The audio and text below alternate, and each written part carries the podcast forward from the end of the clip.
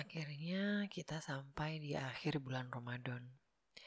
Benar-benar nggak nyangka ya kalau Ramadan yang istimewa ini waktu tuh berjalan bahkan lebih cepat dari tahun lalu gitu.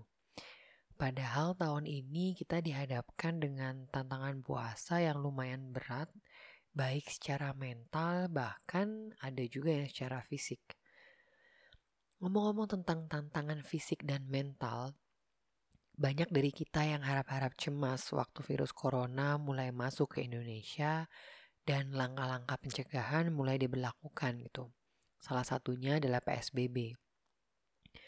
Mulai dari work from home, school from home, pemotongan gaji, bahkan PHK terutama teman-teman agency, organizer, dan turunannya ya, yang aku tahu banget semua kegiatannya harus berhenti total karena social distancing dan mungkin juga banyak bidang pekerjaan lain yang benar-benar berhenti total. Pertanyaan terbesarnya adalah mau makan apa kalau semua berhenti dan nggak ada pemasukan? Mungkin bahkan untuk beberapa saat ada titik di mana rasanya udah mau nyerah aja gitu. Karena emang kayaknya nggak ada jalan yang bisa diambil gitu. Aku pernah ikut salah satu kajian yang membahas tentang rezeki versus harta atau gaji. Tadinya aku pikir rezeki itu ya sama dengan harta, Banyaknya harta sama dengan banyaknya rezeki. Ternyata salah besar. Salah banget. Harta itu tentang banyak atau sedikit. Rezeki itu tentang lapang atau sempit. Harta itu tentang apa yang bisa dibeli. Rezeki itu tentang apa yang bisa disyukuri. Pernah kepikir gak sih uh, atau pernah lihat gitu ya petani yang macul sawah dari pagi itu. Pas siang hari istrinya datang bawa rantang isinya nasi putih, tahu, tempe, telur dan teh manis anget gitu. Itu makannya bisa kayak nikmat banget gitu. Bahkan lebih menikmati dari orang-orang yang makan makanan di restoran paling mahal di dunia. Udah kayak istilahnya orang bilang apa tuh surga dunia banget lah itu nasi, tahu, tempe dan telur. Atau pernah nggak kepikir kenapa kita tuh kadang kalau nginep di hotel yang walaupun kamarnya bagus banget dan kasurnya tuh luar biasa empuk gitu ya, tapi kita semalaman bisa gelisah aja, nggak bisa tidur sama sekali gitu, nggak nggak tahu kenapa padahal capek banget. Sedangkan ada orang di luar sana yang tertidur di becaknya atau di emperan toko beralaskan kardus. Tapi bisa nyenyak banget sampai susah dibangunin. Padahal kita sama-sama capek. Dan contoh yang terakhir, aku nggak tahu sih pada sempat dengar atau enggak waktu awal-awal corona tuh ada salah satu pasien meninggal di Jawa Tengah. Kalau nggak salah deh, Jawa Tengah. Iya, kayaknya Jawa Tengah. Dan beliau ini tuh crazy rich gitu. Mereka baru pulang baru pulang liburan di luar negeri dan kayaknya di sana uh, mereka bersinggungan sama corona gitu. Beberapa hari kemudian beliau demam tinggi dan ternyata positif. Beliau lumayan lanjut usia sih. Nah, langsung deh dilarikan sama keluarganya ke rumah sakit yang waktu itu juga udah lumayan overload. Singkat cerita, beliau nggak bisa terselamatkan karena nggak kebagian ventilator yang emang waktu itu masih sangat minim. Dengan semua ya, dengan semua uang yang beliau punya, itu pun nggak mampu membayar fasilitas rumah sakit karena memang saat itu uang itu udah kayak nggak berlaku gitu.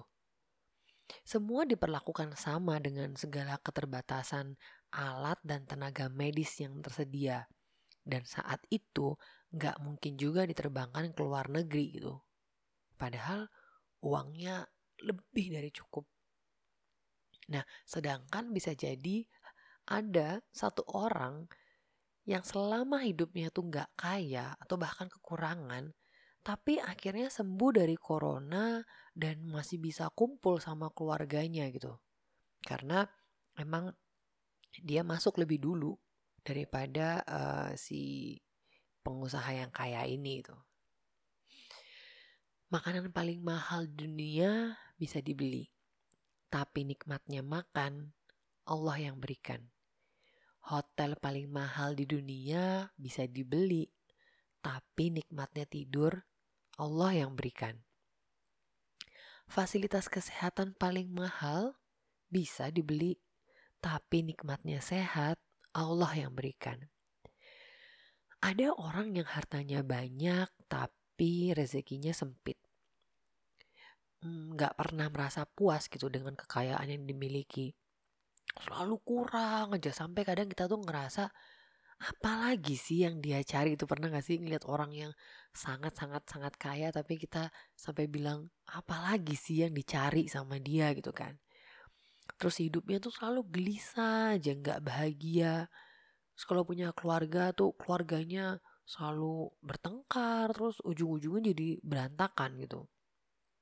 Nah tapi ada juga orang yang sedikit hartanya tapi lapang rezekinya walaupun gak bergelimang harta, tapi hidupnya tuh kayak bahagia aja gitu, penuh dengan syukur. Dan keluarganya itu guyup, saling menyayangi, kompak.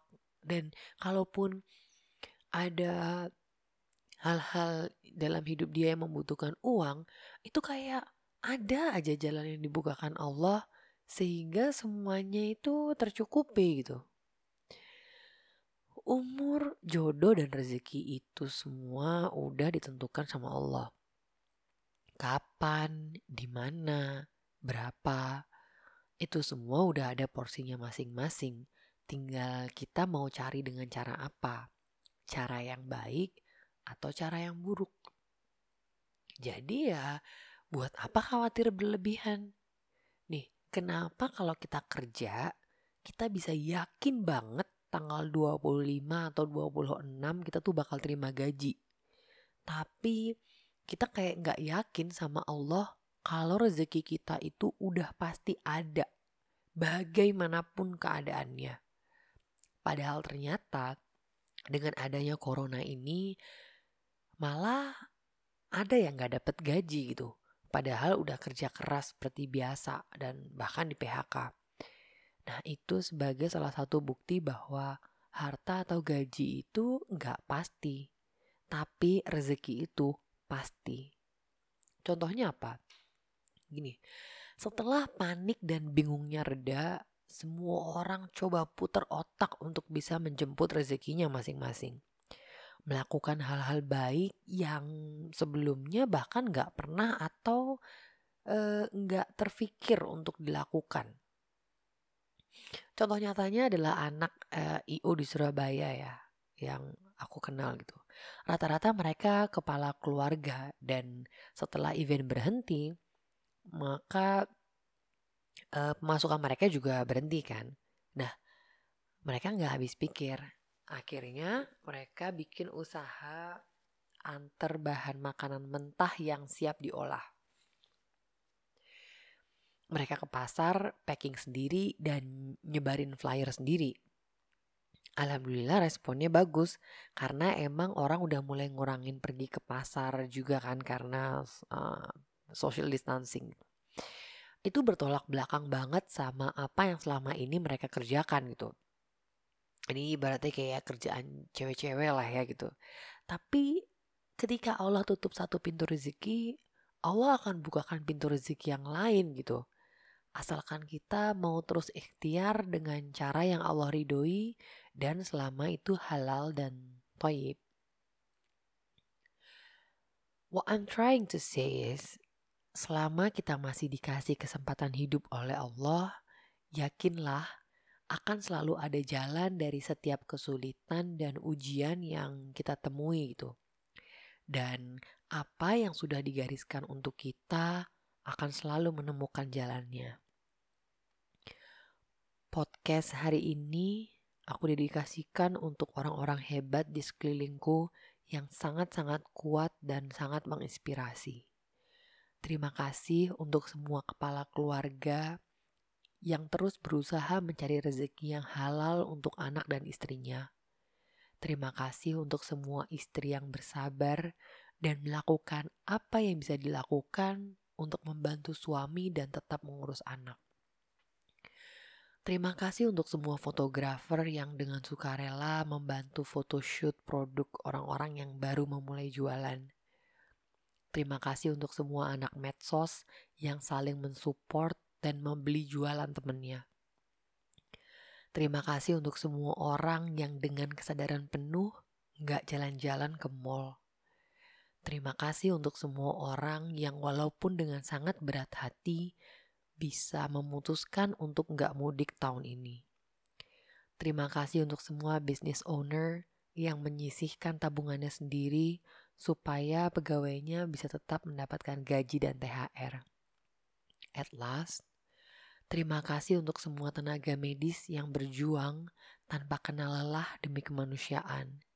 Dari kalian, kita semua belajar tentang keikhlasan dan kalian adalah bukti bahwa humanity do exist. Semoga Allah memberi kita semua pahala yang berlipat ganda di bulan penuh berkah ini dengan semua ikhtiar yang kita lakukan lillahi ta'ala. Yang tersulit insya Allah sudah kita lewati. Dan insya Allah kita bisa jadi hambanya yang jauh lebih kuat untuk bisa melewati ujian hidup selanjutnya. Amin. Taqabbalallahu minna wa minkum.